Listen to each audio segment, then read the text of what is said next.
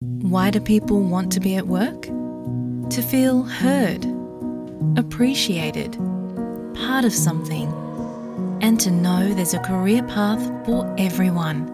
Inclusive workplaces are linked to increased innovation, productivity, and employee satisfaction. Make your organisation a place where people want to be. For inclusion and diversity training, visit inclusion program.com.au.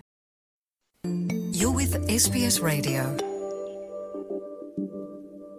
SBS Punjabi ਤੋਂ ਮੈਂ ਸੁਮੀਤ ਕੌਰ ਨਿੱਘਾ ਜਿਹਾ ਸਵਾਗਤ ਕਰਦੀ ਹਾਂ। ਦੋਸਤੋ, ਭਾਰਤ ਚੰ드ਰਮਾ ਦੇ ਦੱਖਣੀ ਧਰੁਵ ਤੇ ਪੁਲਾੜੀਆਂ ਨੂੰ ਸਫਲਤਾਪੂਰਵਕ ਉਤਾਰਨ ਵਾਲਾ ਪਹਿਲਾ ਦੇਸ਼ ਬਣ ਗਿਆ ਹੈ।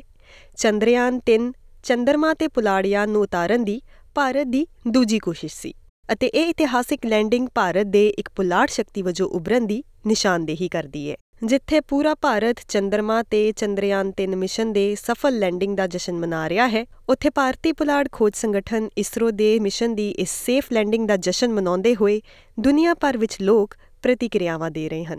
ਜ਼ਿਕਰਯੋਗ ਹੈ ਕਿ ਚੰਦਰਯਾਨ 3 ਚੰਦਰਮਾ ਤੇ ਪੁਲਾੜੀਆਂ ਨੂੰ ਉਤਾਰਨ ਦੀ ਭਾਰਤ ਦੀ ਦੂਜੀ ਕੋਸ਼ਿਸ਼ ਸੀ ਅਤੇ ਇਹ ਰੂਸ ਦੇ ਲੂਨਾ 25 ਮਿਸ਼ਨ ਦੇ ਅਸਫਲ ਹੋਣ ਤੋਂ ਇੱਕ ਹਫ਼ਤੇ ਦੇ ਸਮੇਂ ਤੋਂ ਬਾਅਦ ਆਇਆ ਹੈ।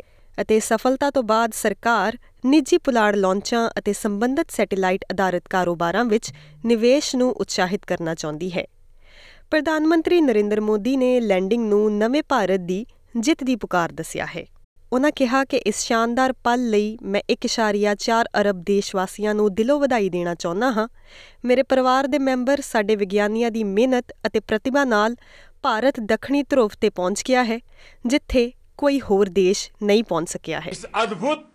For this wonderful moment, I want to heartily congratulate 1.4 billion countrymen, my family members, with the hard work and talent of our scientists.